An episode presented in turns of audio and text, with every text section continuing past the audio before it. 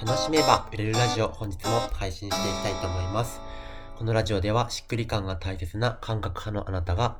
個性を活かして豊かになる方法についてお伝えしております。今日のテーマは、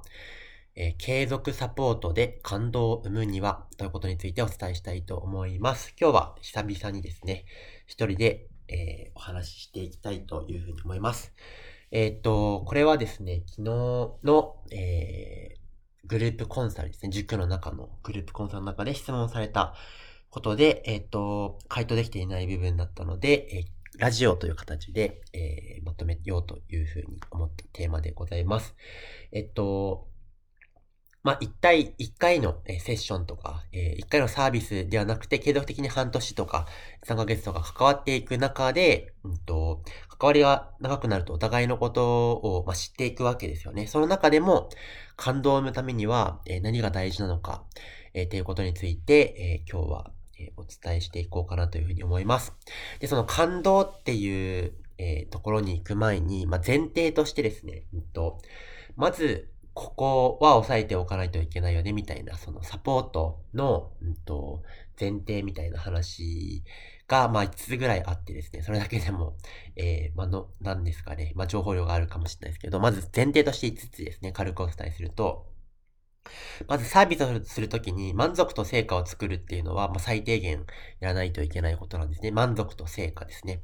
で、満足と成果っていうのは違うんですね。満足っていうのは感情的な、えー喜びというか、感情的に満たされている状態っていうのは満足で、成果っていうのは現実的な変化を作ることです。で、えっ、と、満足と成果っていうのは、えっ、と、なんか、満足を作りに行くと、感情を満たすっていうことを優先していると、成果が作れなかったり、逆に、成果を作ることばっかり考えていると、えー、なんか、かん、なんですかね、うんと、スパルタすぎて、ついていけませんみたいな感じで離れてしまったりみたいな感じがあるので、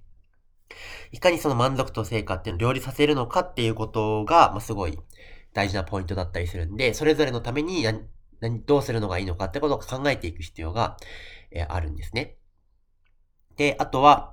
決められたことだけをやらないっていうことが、まあ、あります。えっと、決められたセッション、月に2回セッションしますだったら、それをやってればいいかっていうそうじゃなくて、そもそもなんでこの人はこのサービス受けてるんだっけっていうところに対して、必要なことをや、その、け成果を、えー作るってことが大事だったりするんで、えーまあ、それに対して必要なことをやっていくってことを考えないといけないってことですね。三つ目が正しさよりも実行可能な方法を模索するってことなんですけど、あの、まあ、やっぱり専門家的には正しいことを言いたいわけですよね。こうやればうまくいくってことを言いたいわけなんですけど、それが相手が実行、じゃあこういうことやりましょうって言った時に相手が実行が難しいみたいな場合っていうのはよくあることなので、じゃあどうしたらこの人は実行できるのかなっていうふうに、え考えていくってことはすごく大事かなというふうに思います。で、それって最初はすぐに出ないかもしれないんですけど、一緒に模索していくっていうスタンスが、え継続サポートをする上ではすごい大事かなっていうふうに思っております。えーまあ、やること自体やったり考え方だったりとか、とにかく相手がどうしたら実行できるのかっていうことを考えるってことですね。四つ目がゴールの、え定期的な確認ってことなんですけど、申し込んだ時点でのゴールと、えー徐々にですね、進んでいく中で本人の気持ちっていうのはどんどん変わっていったりするので、今この人はどこに向かっていきたいのかっていう、えーゴールをですね、確認して、それに対してサービスを提供するってことをやってないと、えっと、ずれてきたりするんですね。えサービス提供者が目指しているゴールと、えー本人、受けている人が目指したいゴールってのはずれてきたりするので、まあ、それは随時ですね、確認していくっていうことがすごい大事かなと思います。で、5つ目が、今相手が求めていることを把握する。まあ同じことかもしれないですけど、まあゴール、ゴールはありつつも、えっと、今相手がどういう状態なのかっていうことを見ながら、えー、まあゴールっていうところで言うと、まあ今はその適切ではないかもしれないけど、相手が今休みたいなっていう気持ちがあるなって思ったら、じゃあそれをどういうふうに配慮するかみたいなことを考えないといけないという感じで、まあ前提としてまず5つぐらい、えーありましたという感じなんですけど、ここから感動を作るにはっていう話をしていきます。だからその、さらに先の話って感じですね。一応4つ、5つぐらい、まあアイディアというかヒントを考えてみたんですけど、まず感動っていうのは、あの、想定外があった時にできるものです。想定外があった時。だから、相手が求めていることを叶えてあげたら満足はするかもしれないけど、感動にはならないですね。感動になると、口コミとかリピートっていうのが起こりやすくなるって感じなので、感動を作りに行かないと、まあ、行かないといけないってわけなんですけど、まあ、それを踏まえてですね、じゃあ感動を作るためにどうしたらいいのかっていうことのヒントを、まあ、5つぐらいちょっと考えてみたんですけど、1つ目が、えっと、フィードバックで相手の想定外を作りに行くってことなんですけど、なんか相手の質問に対して答えてるだけだと、うんと、まあ相手が用意した質問に対して、まあ回答があって、あ、それはそれで、その、勉強になりましたって感じになるかもしれないですけど、相手が質問として用意できなかったこととか、相手が頭の中にない視点のフィードバックとか回答みたいなことがあると、あの、あ、それはこの人と関わらないと出てこなかったなってなるので、相手が質問にも出ないようなことで、必要なこととか相手が考えていない視点っていうのを、えー、関わりの中で伝えていくっていうことができると、まあ、それは感動になりやすいかなと思います。二つ目、えー、相手のことを見たり考えたりするってことなんですけど、うんと、やっぱり自分のことをすごく考えてくれてるんだな、見てくれてるんだなっていうことが、えー、伝わると、まあ嬉しかったりするわけなので、その、なんだろう、まあ、考えてたりとか、見たりしていないと出てこないフィードバックを伝えるってことができると、すごく嬉しかったりとかですね。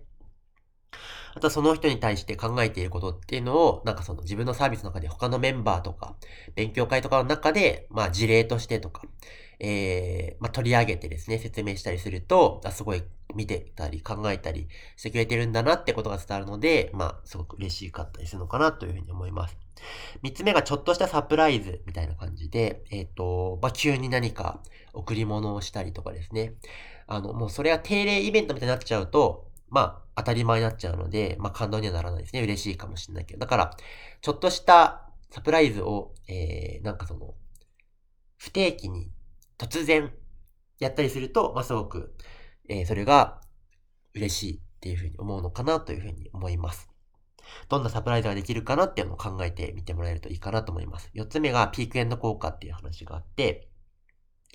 あの、心理学的にですね、えっと、一番最後は良ければ全部良かったっていう記憶になりやすいんですね。なので、一番最後に、あ本当に良かったなっていう風に感じてもらえるような、えー、感情を作るために何ができるかっていうことだったりするんですけど、例えば、えー、まあ、自分塾やってるんですけど、塾で一番最後にですね、この半年間の成長ってどんなことがありましたか？どんなこの半年間でしたか？みたいなことを振り返って、まあ、お話、あの、シェアし合うみたいなワークをしているんですけど、そうするとですね、うんと、このたちで本当に変わったなっていうことが自覚できるし、その間すごい、いろんな壁を乗り越えてきたんだなっていうことがわかるので、まあ、すごい、えー、良かったなっていう気持ちになるじゃないですか。で、それを自覚することって、まあ、次のモチベーションにもなるし、頑張った自分を褒めるって、あの、褒めてあげるっていう意味でも、えすごいいいなと思ってやってるんですけど、このピークエンド効果というのもあって、あ、この最後に、あ、本当に良かったっていうことを感じてもらえることによって、塾全体が、あ、良かったなっていうふうに思ってもらえるような感じで、まあ、あの、感情の設計にはなったりするわけですね。なんかそういう、えー、最後に気分を盛り上げるとか、えー、感動を起こすために、何ができるのかというワークだったりお話だったりとか、まあそういうことを最後の方に持ってくることによって、えー、まあ感動、えー、そのサービス全体の、えー、感動、またやりたいな、すごい良かった、またやりたいな、みたいな気持ちに、え、なったりするためにはどうしたらいいのかってことを考える。っていうのが4つ目ですね。5つ目が成長し続けるってことなんですけど、なんか、えこの人が出てくる言葉とか情報って、もう、あの、分かってきたなって思われると、えっと、なんだろうな。ま、なんて言うんですかね。うんと、飽きてくるわけですよね。なので、常に自分自身が成長し続けて新しい情報を聞いたことがない話っていうのがどんどんどんどん出てくるってなると、まあ飽きづらくなるわけですよね。また、まあ人間性っていうところでは変わらなかったりするわけですけど、まあ飽きづらくなる。やっぱりこの人から学びたいっていう、関わり続けたいっていう風になったりするんで、まあ自分自身が成長し続けて、常になんかその、新しいこと出てくるなと変化が出てくるなっていうことを感じてもらうと、まあ、長期的なつながりの、つながりの中でも、えー、感動につながりやすいんじゃないかなというふうに思います。というわけで、まあ、今日情報量多かったので、何回かですね、関係する人は聞き直して、えー、整理して落とし込んでみてもらえたらと思います。では、えー、今日はそんな感じで終わります。また次の音声でお会いしましょう。バイバーイ。